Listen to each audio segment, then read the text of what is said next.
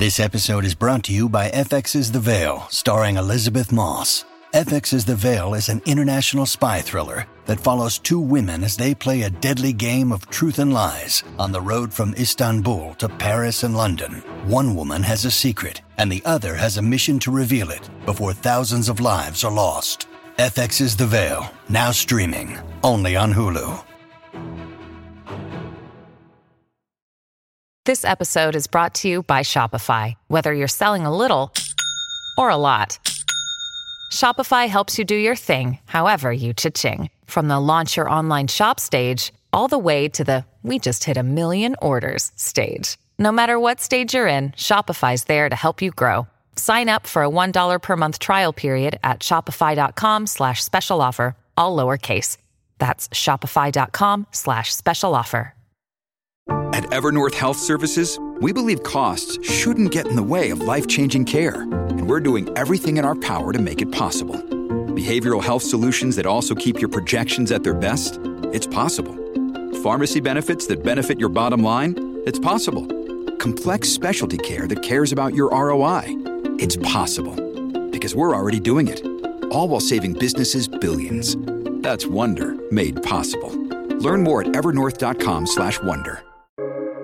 Welcome to the New Books Network.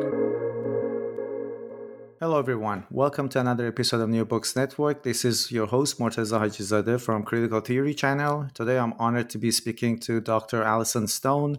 Dr. Alison Stone is a professor of philosophy at Lancaster University. Her interests span the history of philosophy, post-Kantian European philosophy, feminist philosophy, and aesthetics. Today, she's here to talk with us about a wonderful book she published with uh, Oxford University Press just a couple of months ago called Women's Philosophers in the 19th Century Britain. Uh, Alison, welcome to New Books Network. Hi, hi. Thank you for inviting me.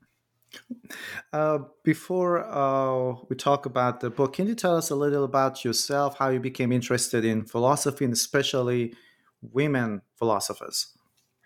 Well, they're quite different things. So, when I first got interested in philosophy, that was back when I was doing the A levels, which is the 16 to 17 year old bit of British education. And I got interested in philosophy really because I was doing one of my A levels was in classics. So we read Plato and Greek tragedies it was partly that, and then separately, quite at random in the library at the college, I picked up Camus' The Outsider, which um, to me was absolutely amazing. Uh, and uh, you know, I still love it despite all of its problems. Um, and I would say, if if any single thing can be said to have got me into philosophy, it was it was that book, really. So so, as you can see from that, uh, there were not many women philosophers along uh, amongst the things that that drew me to philosophy. But I also, as an undergraduate student, I got really into feminism. And from there, I became aware of feminist philosophy. And of course, most feminist philosophers are female. So, so I liked the fact that it meant I could read lots of women philosophers. And actually, one of the first people I got really into was the French feminist philosopher Luce Irigaray. But then uh, gradually, I became aware of studies of women in, particularly in early modern philosophy, which is where most of the work has been done. And I think for me, a really important article was this article, Disappearing Ink by Eileen O'Neill, which is from the late 1990s. But she made the point that it's not that philosophy is somehow inherently masculine. There have always been women philosophers, but they were written out of the narratives. And um, until then, there'd been an awful lot of discussion about is philosophy somehow inherently masculine? In what way?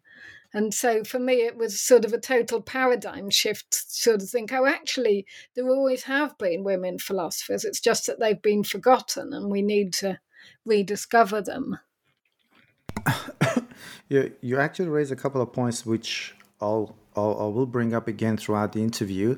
Uh, I'm kind of interested to know how this book came about and why you decided to particularly focus on 19th century Britain. Mm. Yeah.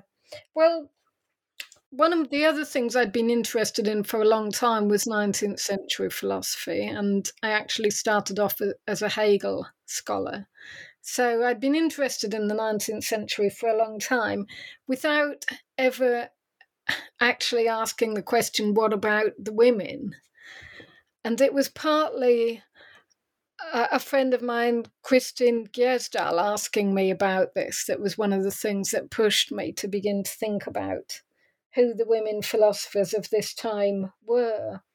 Because it seems oddly to have often been assumed there were lots of women in the early modern period, and then that we get to 1800 and suddenly they all stopped doing philosophy, and it must be because it was the rise of patriarchy and women were driven into the home. I think that's been quite a pervasive assumption. Um, and but I don't think it's true. I think it's just that people have assumed it because we haven't yet investigated women of the 19th century. And because they've not been investigated, nobody knows about them. So they don't know that there's anyone to know about. And it, it all kind of just reinforces itself. Anyway, so uh, I started. I started out um, just thinking I'd write about the 19th century as a whole, but I I soon realised that was just going to be unmanageable. So so then I decided to narrow it down to Britain, and I started off looking at studies of 19th century feminism in Britain as providing a way in. And then that quite quickly led me to discover one of the women I've got really interested in, Frances Power Cobbe, because she was an important feminist.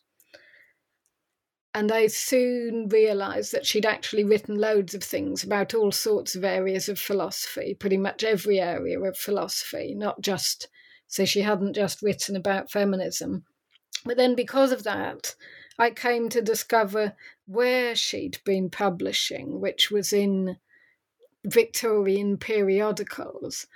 And then once I became aware that there was this thing, Victorian periodicals, that was when, you know, I began to discover lots of women who'd been publishing in this particular context, such as some of the people I talked about in, in the book, like Julia Wedgwood and Constance Naden, Arabella Buckley. So uh, so it was really sort of once I'd found out that that was the the publishing culture, then um, and sort of found out about the nature of how it worked and some of its peculiarities. That was then what enabled me to to sort of find lots of the women philosophers. Uh, the, the I really really love the structure of the book. So you come up, you have the introduction, and the first chapter which provides some background to print culture, which we'll talk about. And what I particularly like about this book is that you it's kind of organized by themes. So chapter two is about naturalism, chapter three about philosophy of mind, four meaning of evolution, then religion, and morality, and finally progress in history. And it's quite interesting such a diverse range of topics for which maybe the male philosophers are famous. But then you come to understand that there has been a lot of serious discussions and thoughts also by women, which unfortunately had kind of been neglected. And our, like I told you before this, before we started recording, we've been reading a couple of books on women philosophers, and it's just amazing the depth of thought, and it's just so also so sad that unfortunately they haven't really uh, received the attention that they should have. But it's great that there has been this new trend to this new academic, let's say, focus on women's philosophers. So uh, let's yeah. yeah. Could, just to comment on that. I mean, sure. at the very at this very moment on the course that I'm teaching at Lancaster, which is on 19th century philosophy, we do Hegel, Feuerbach, Marx, Frances Power Cobbe, Annie Besant, and Nietzsche, and it's uh, tying in with what you say. It's the students find it really amazing how they're, you know, it's Hegel, it's Marx, there's tons and tons of literature about everything they've said. And they turn to Frances Power Cobbe and Annie Besant, and it's just this total silence. Even though both Cobbe and Besant had published loads. And um, so, yeah. Um, anyway. Um, let's talk about the first chapter. That's where you talk about the 19th century print culture, periodicals, letters, and how they actually enabled women to write philosophy for the general public.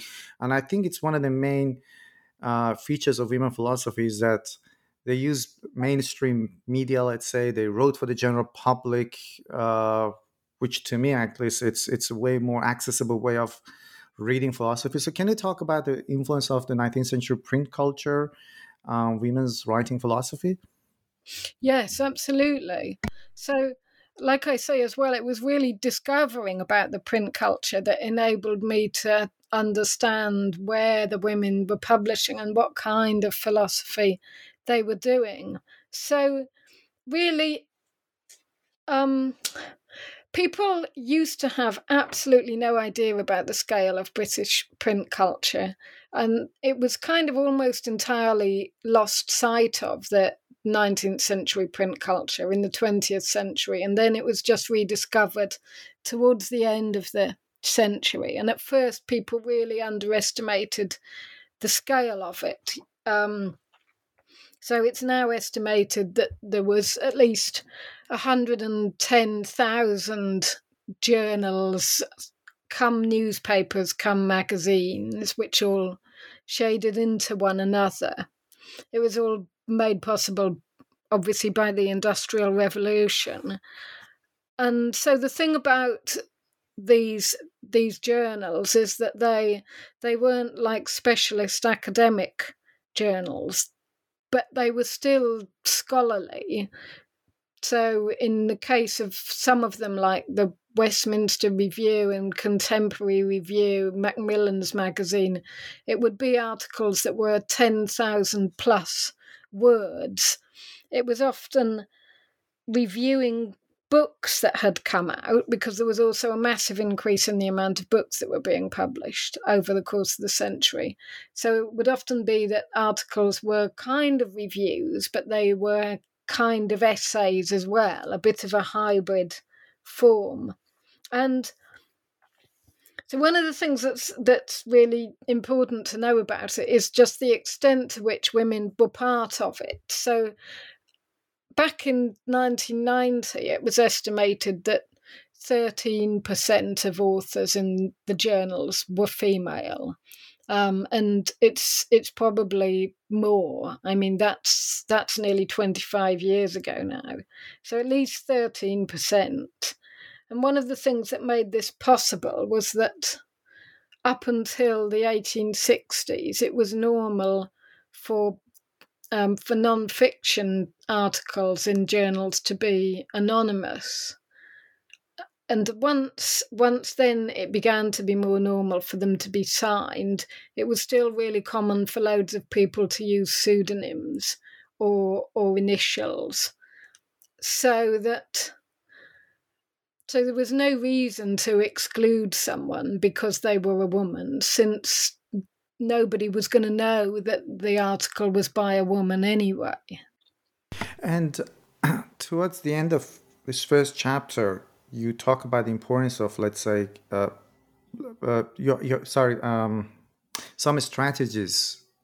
Uh, oh, sorry, let me correct myself. That's a question I should have asked kind of uh, later. Some strategies, let's say, you employ to get around these patriarchal assumptions about the 19th century print culture.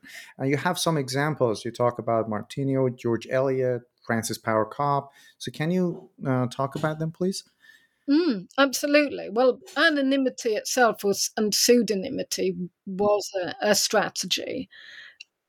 In fact, quite a lot of George Eliot's journal articles were anonymous, and obviously, then George Eliot is itself a pseudonym for for Marian Evans. So, so that was one thing, and with with Harriet Martineau as well, she often. Um, well, she often published things under her name, but she also quite often used pseudonyms, and she had some anonymous things. So, so sometimes she used the pseudonym V uh, for lots of her earlier philosophical articles, and there's other things I've found by her with the pseudonym, the pseudonym from the mountain. So there was all sorts. So that was one strategy. Another thing was to claim to be popularizing because if you portrayed yourself as merely popularizing something that a man had thought, then you couldn't really be criticized in the same way for for sort of getting ideas above your station. So Martineau, she wrote, she expected she was going to die of illness, which turned out to be false, but she wrote an obituary for herself in advance where she said she could popularize while she could neither discover nor invent. So you get lots of these sorts of disclaimers. And just a, another thing I'm going to mention, and this is a very different strategy, but there was quite a widespread belief that although women were intellectually inferior to men, that they were morally superior to men. And so women would make use of this to if they if they did philosophy in almost quite a moralistic way, it meant that they could claim to have this this feminine authority about morality from which they were speaking. So it does mean that some of women's philosophizing from this time can now strike us as being quite moralistic. But it is because that was it was something that they could use to to say that they needed to be speaking out about philosophy because of their moral expertise, as it were. Um, why, why were, let's say, women philosophers' contribution forgotten and erased from history? What were some of the reasons behind that? You uh, you, you, mentioned two important reasons. One of them is uh, prof- uh, and you, you also professionalization and specialization of British philosophy from mid 1870s. Uh, and then you also talk about two very important cases, case studies, let's say, uh, about Cobbe and also something called Coulomb Affair and Hodgson Report. So it would be great if you could talk about them, please. Yeah, absolutely. Well, I think that professionalization was really important in in why these women got forgotten. So this periodical culture that that we've been talking about, it it wasn't specialist. So these journals, such as Westminster Review and Contemporary Review, there would be contributions from lots of what we now see as different disciplines all together. It, it was non specialist. And then from about the 1870s onwards, specialisation began to come in, and the idea that you must be uh, you must have expertise in some kind of local area in order to be able to say anything serious and, and make any kind of serious headway on a topic. And so you began at this period to get specialist journals, like the first specialist philosophy journal, the Proceedings of the Aristotelian Society. You also had the Aristotelian Society itself. But in all the disciplines, these specialist institutions began to form. And, and basically, the bowl started rolling towards a situation where, in order to be able to speak credibly on topic, you needed to be an academic.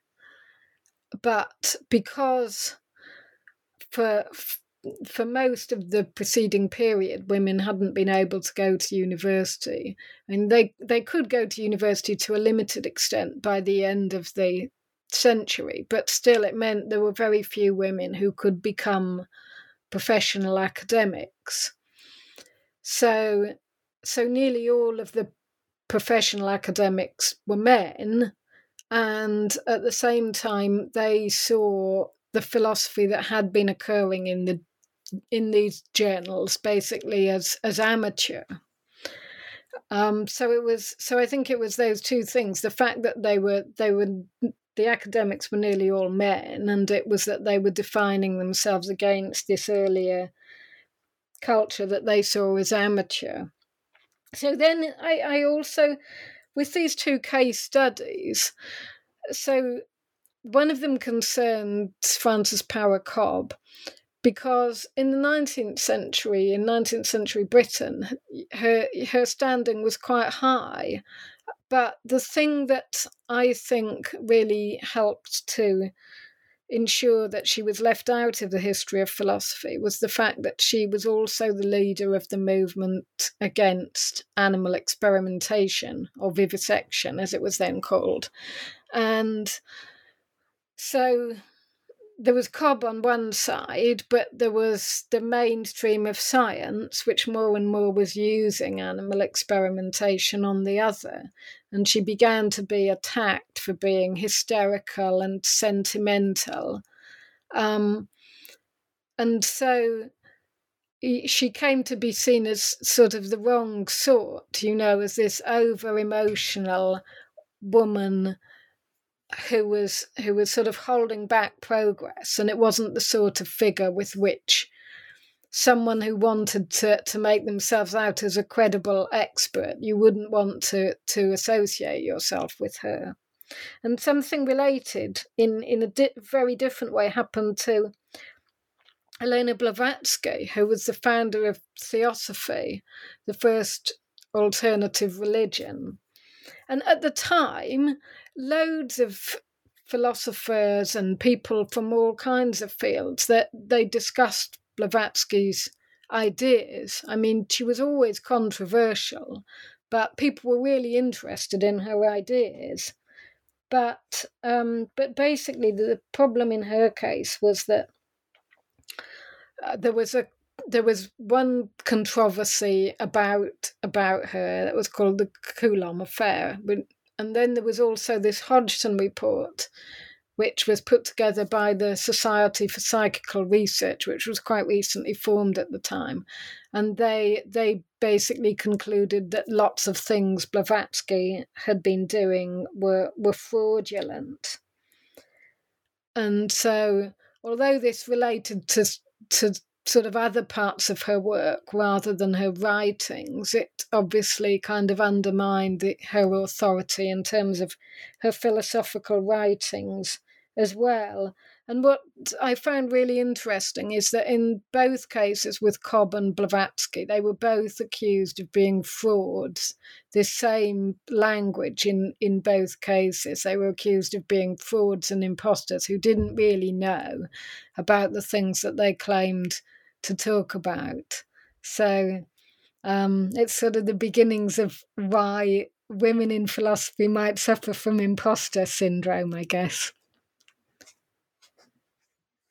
Uh, towards the end of this chapter, you uh, you, you you kind of ask for restoring 19th century British philosophers into female philosophers into the narratives of history of philosophy, and you have some recommendations. How, how can that be achieved? Right. Well, so I suggested that when we look back and try to find the women mm. philosophers from this time, that we shouldn't be expecting them to look like professional philosophers as we have come to know it. I mean, some of them can some of them can look relatively like that. So, Mary Shepherd, who was earlier on in the nineteenth century, in a way, she can look relatively like that. But we shouldn't require that that everyone be doing that. And I suggested that we should be open to various different forms of writing that, that women used in order to philosophize. Uh, so, letters, but also um, in some cases writing fiction. I mean, both Harriet Martineau and, and George Eliot made philosophical use of writing fiction or women may have done editing and translating. So, Ada Lovelace, her thoughts about artificial intelligence are contained within her notes, which are contained within her translation of an article about um, Babbage's sort of prototypical computers. So she kind of, you know, Im- embedded her own thoughts within what purported to be just a translation of, of someone else's work. And I suppose as an overarching thing, I would say that to discover these women philosophers, we need to familiarize ourselves with this particular print culture and the journals of the time and understand these particular conventions around anonymity and, and pseudonymity. I mean, in a sense, those may seem like part of the, they may seem just part of cultural background rather than shaping the kind of philosophy that was done. I mean, but they do shape it to a certain extent. But it's just also that unless we understand this culture a bit, we won't know how to find the writings by, by women. Um, we'll be reliant upon what has already been plucked out of this culture and and sort of packaged into kind of self-contained books and um, and of course, women have almost entirely been left out of that. Um, now let's talk about some some some of the main philosophical themes. Um, your second chapter is about naturalism. So I'm kind of curious to know what it, what was the main debate about naturalism and anti-naturalism I know it's a very difficult and broad question, but mm-hmm. if, if you can, you know, broadly discuss this and then say what are, and it's a chance to name some of these female philosophers that you have uh, included in the book. What was the main contribution to this debate in the 19th century? Yeah. So by by naturalism, uh, for uh, to simplify, I, I understand it to be the view that natural science can tell us about everything, and that natural science relies on an empirical method. And so, that, therefore, I was taking anti naturalism to be the idea that there are other sources of knowledge besides empirical natural science. Now, in terms of what women philosophers contributed to this, so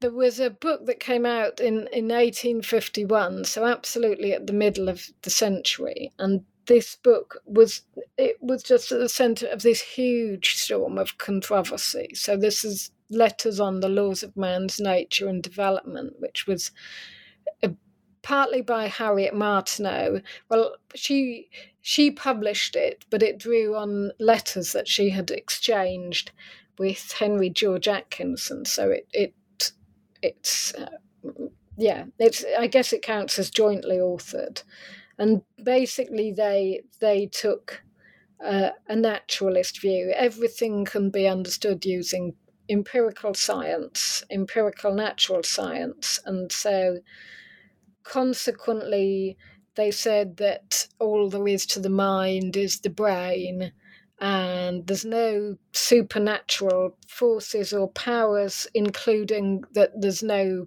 free will. All of our actions are, are determined, and um, there's no reason to believe that there's a God. Or, or that he's created the world, or that human beings are at the center of creation in any way.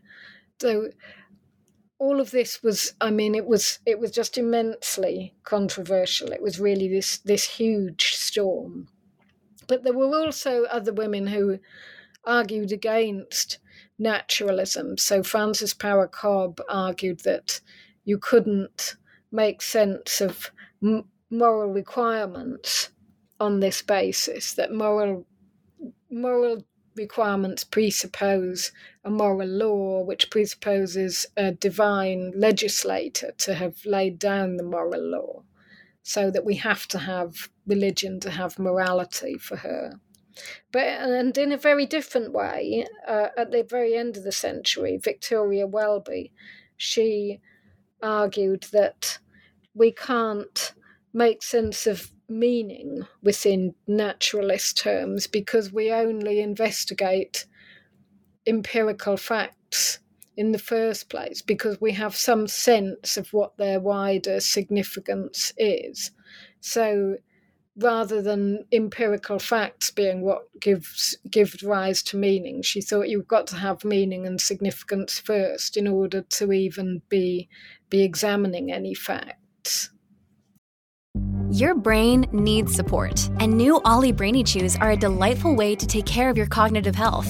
Made with scientifically backed ingredients like Thai ginger, L-theanine, and caffeine, Brainy Chews support healthy brain function and help you find your focus, stay chill, or get energized. Be kind to your mind and get these nootropic chews at olly.com. That's O L L Y.com. These statements have not been evaluated by the Food and Drug Administration. This product is not intended to diagnose, treat, cure, or prevent any disease.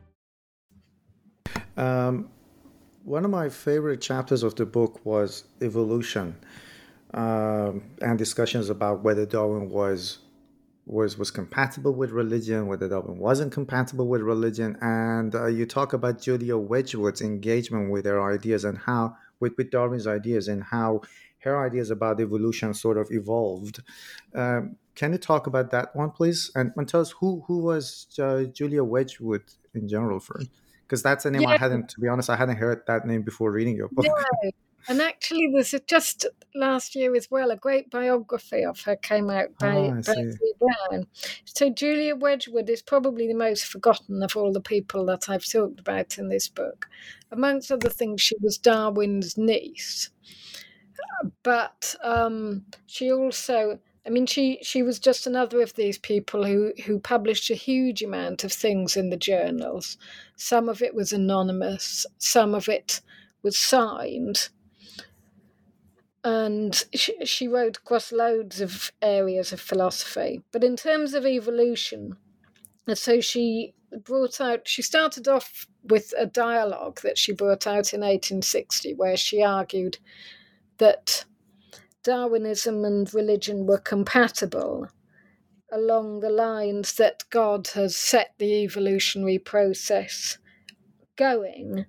And she also thought that he'd planned out the basic forms of the different species, including the human species, and that he'd intended for us to have the ability to, to be moral agents. And so he'd planned this out, but then the course of evolution is how the plan becomes realized or, or implemented, and how we acquire the sorts of bodies that enable us to have the powers that God had always planned for us. Now, it might sound like she was avoiding the challenge of Darwinism because I guess we've come quite often to think of it as this this sort of radical challenge to to religion and all all kinds of religiously based ideas. But from her perspective, she was defending Darwinism by saying Christians don't need to reject it, they don't need to be afraid of it. But anyway, that was how she started off. But basically, her views underwent quite a lot of change over time. And so by the end of the century, she was taking a more, I suppose we could call it a more conservative view that she said Darwinism had had undermined morality because it had shown that everything changes and, and evolves, everything is in flux, so there can't be any kind of fixed moral standards.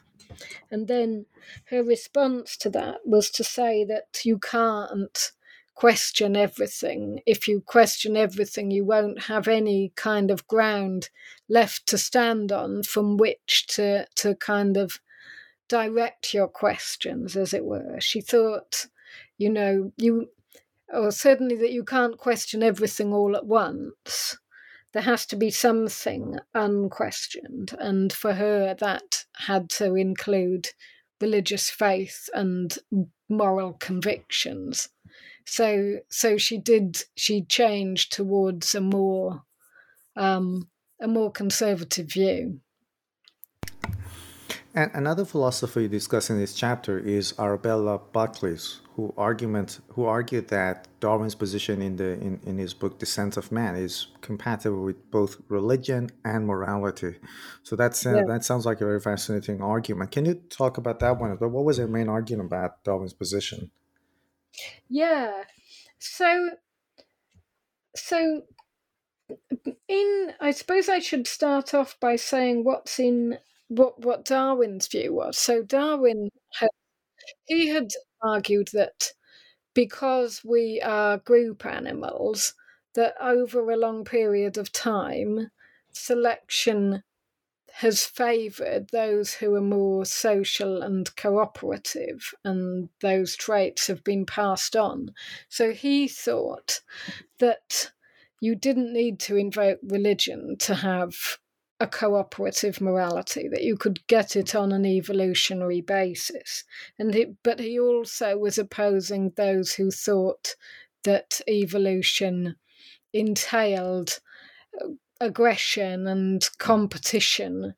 He was saying it, it had a more um, a more optimistic outcome.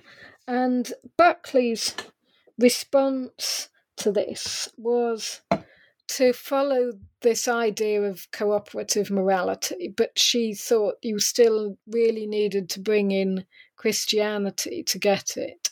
So she again said that God has has set evolution in motion and he's established the laws that regulate the evolutionary process.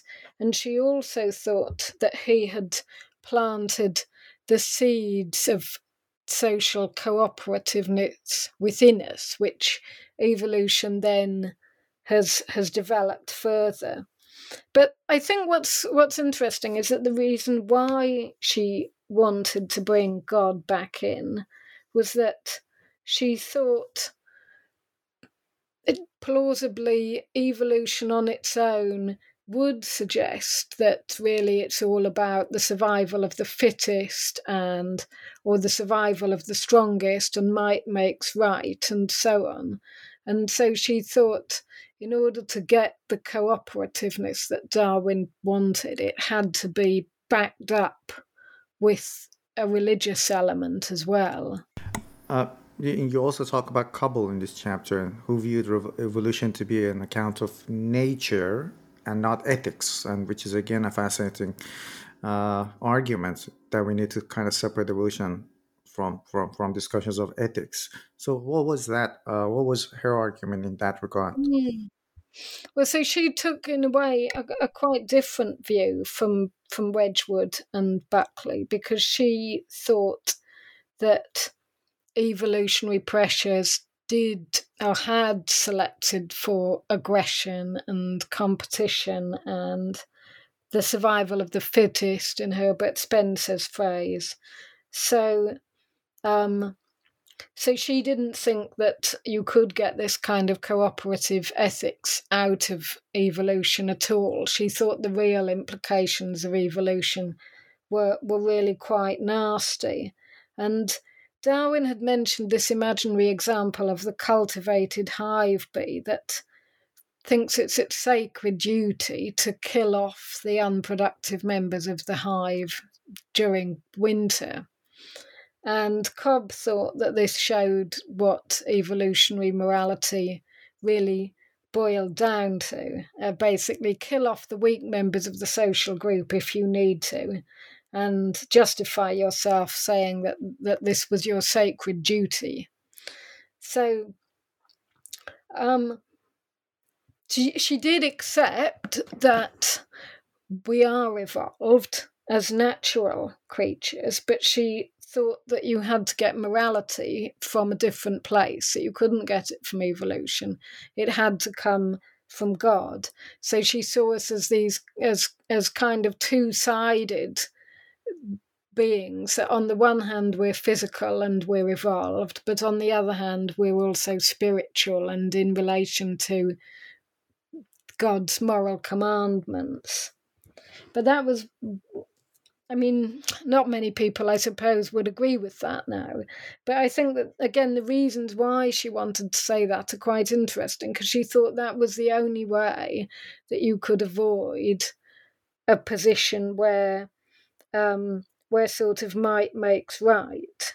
That the only way you could have obligations to those who are weak or, or infirm or struggling um, was not on an evolutionary basis, it had to come from religion. Uh, one of the philosophers you include in this book that I was uh, really amazed by was George Eliot. So I, I, studied English literature myself, so I tend to think of her as a novelist. And it was only last year that I realized that she was very much engaged with philosophical ideas. She translated, I think, Feuerbach's book from from German into English, and uh, a, a, translation that was kind of forgotten, but it was great to know that I think it was last year, a couple of years ago, it was published by a university publisher again. That translation, don't remember which university. Yeah. yeah, yeah, yeah. So, uh, can you talk about her significance in the history of women's philosophy, or the main mm. ideas that she engaged with? What was her contribution to philosophy? I mean, her contribution was re- was really quite big. Um, so there's so many things that you could pick out. So in the 1850s, she anonymously was the co-editor of this journal, the Westminster Review, and this was one of the the big journals, the most prestigious ones. So in a way, through that role, she had a huge influence. There were the translations, like you've mentioned, and those translations, the translation of Feuerbach and of Strauss, they were really important for bringing German religious criticism into into Britain. So so both of those things were quite huge. And then there's also the fact that her novels themselves have a, a philosophical basis, because she thought that the central thing that the novel can do is expand what we now call our empathy for others, um, or our imaginative sympathy with others. And she thought that then leads into sort of emotional sympathy of feeling the things that others feel. And then that would translate practically into us treating others around us better. So she saw literature as having this this big moral role that it could motivate us to to treat other people better. And that was connected with her her translations of religious criticism as well because Eliot became a secularist so she thought religion couldn't continue to play this moral role that it had used to do and something else was needed to play that role instead, and that something was literature for her. So those are, you know, those are just a few things. Yeah. I mean, there would be another set of things you could pick out as well because she was in this long partnership with George Henry Lewes, who wrote a number of philosophical books. He wrote this biographical history of philosophy that was a bestseller for most of the century. And so and so he himself was pretty influential as a philosopher, but you know, their ideas came out of a dialogue with one another.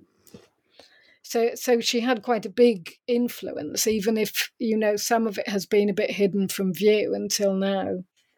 Um, well, to me, the idea of this podcast is to introduce our listeners to a wide range of topics that women philosophers have talked about, and also different uh, the, their works, their names. So unfortunately, we can't really delve deep into their discussions, and um, I, that's why I do encourage our listeners to read the book. It's a very accessible book, as a matter of fact, a very accessible book, and it just gives you an amazing idea of how deep their their thinking was. And so I just said that because in the next couple of questions that I'm going to ask will be broad. And as I said, the intention is simply to introduce the audience to the uh, range of topics that women philosophers engaged with.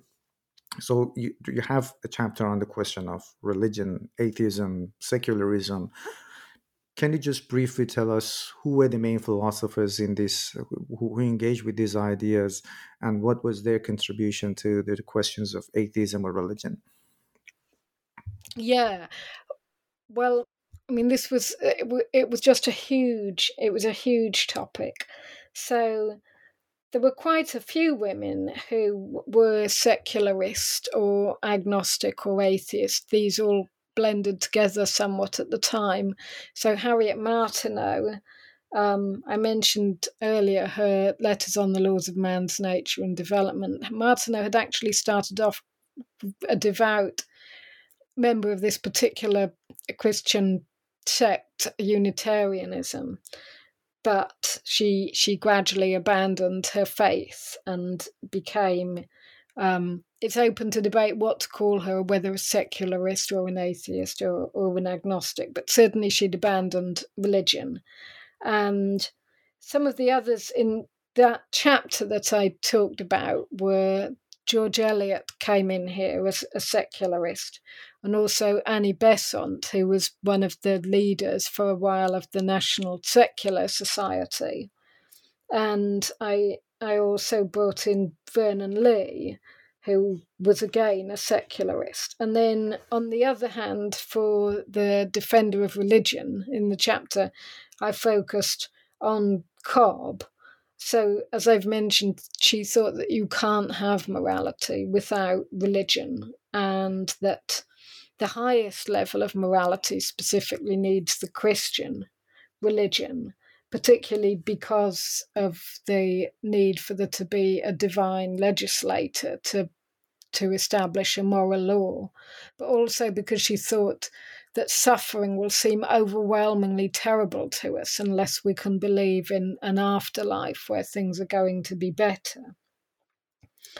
Um, and interestingly, there were some real debates amongst the amongst these women about these issues. So um, Cobbe had heard Besant talk in defense of a secular morality, and she was horrified. And then later, Besant wrote a critique of one of Cobbe's articles defending Christianity. And Vernon Lee also did a critique of Cobbe in the form of a, a dialogue, and Cobbe replied to it. So, um, so so they they really debated one another on this on this issue, and um, I mean, I think there's so many interesting things that come out of that. Um, such as, I mean, one of the points that Cobbe makes is that she thinks people believe they can just sort of easily stride into secularism and, and nothing will be lost. And she thinks that Christian ideas remain much more influential upon us and upon secularists and atheists than than they realize.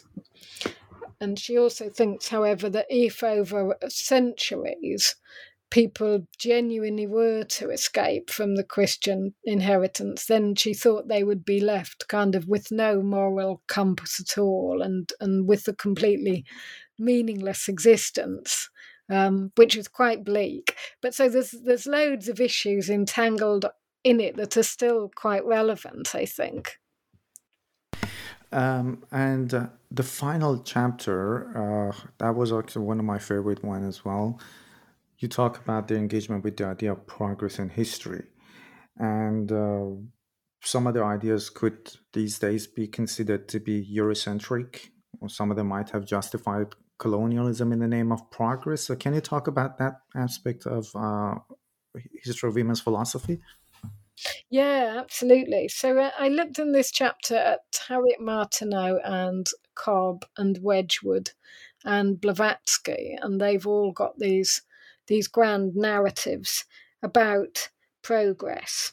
And Martineau and Cobbe and Wedgwood, they all think in terms of a progression of different world religions um, leading up to Europe, um, starting either in ancient India um, or in Egypt for Martineau, and then leading up to modern Europe.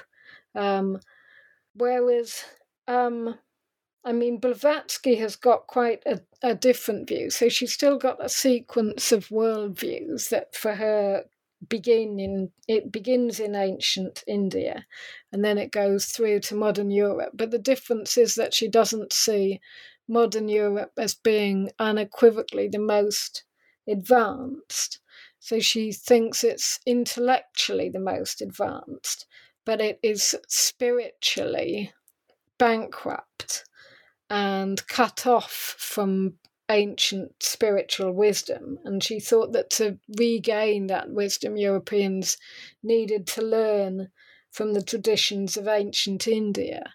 So I mean, you can see how she's she's kind of one of the originators of of the New Age, really, and um, of sort of alternative spirituality. Um, and because she's got that more ambiguous view, um, she uh, her views didn't they didn't necessarily justify or rationalize colonialism, whereas th- this is something of a feature for the other three. Wedgwood was fairly explicit about supporting the British Empire, and and so was Cobbe. Martineau did, but it was it was with more limitations. That she she certainly thought if if it was about economic exploitation that that was unacceptable, so that it was only justifiable on on moral grounds, and then that once colonized peoples had had reached majority, that they should become independent. Uh, but still, you know, that still meant that she was she was basically supportive of the empire. Whereas in the case of Blavatsky, because she saw Eastern religious traditions as being more advanced, that was something that Indian nationalists began to use. So they drew on theosophy, um, amongst many other things, but they drew on it to support the case for Indian national independence on the grounds that, well, if if Indians if Indian religions religious traditions are more advanced spiritually than European ones, then um, in in dominating India and colonizing it, the British are kind of dragging it down to a lower spiritual level than it would be at if India was independent. Um, so, I mean, uh, but I should say people have still criticized Blavatsky and and quite understandably for um, for having having a version of Orientalism and she has she has her own sort of particular version of the race discourse that had become such a feature of of British culture by that time. So although her ideas were more ambiguous than those of the other women, they can still certainly be criticized. Um, before ending this conversation, is there any other project that you're currently working on? Any other monograph or book that is about to come out soon?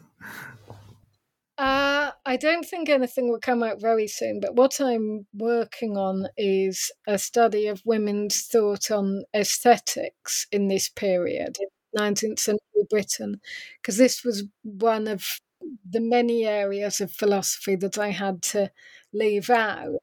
And you've mentioned that, you know, that I do cover quite a range of areas of philosophy in this book. Um, and in fact, it may be worth me saying here that I deliberately chose not to have any social and political philosophy in it because I thought that people will often think that that's the main thing that women of this time would have written about, partly because um, they were oppressed as women, so they would have had plenty of social and political problems to write about. So, but because I wanted to show that they actually talked about lots of things, I, I left that out. But one of the other things that I left out was aesthetics. So I've been, yeah. So, so I'm working away on what women thought about aesthetics at this time. Cool. So hopefully soon uh, we'll see your new book about uh, that, and hopefully we'll be able to talk to you about that book. Professor Alison Stone, thank you very much for uh, talking to us about women philosophers of the 19th century England. Thank you.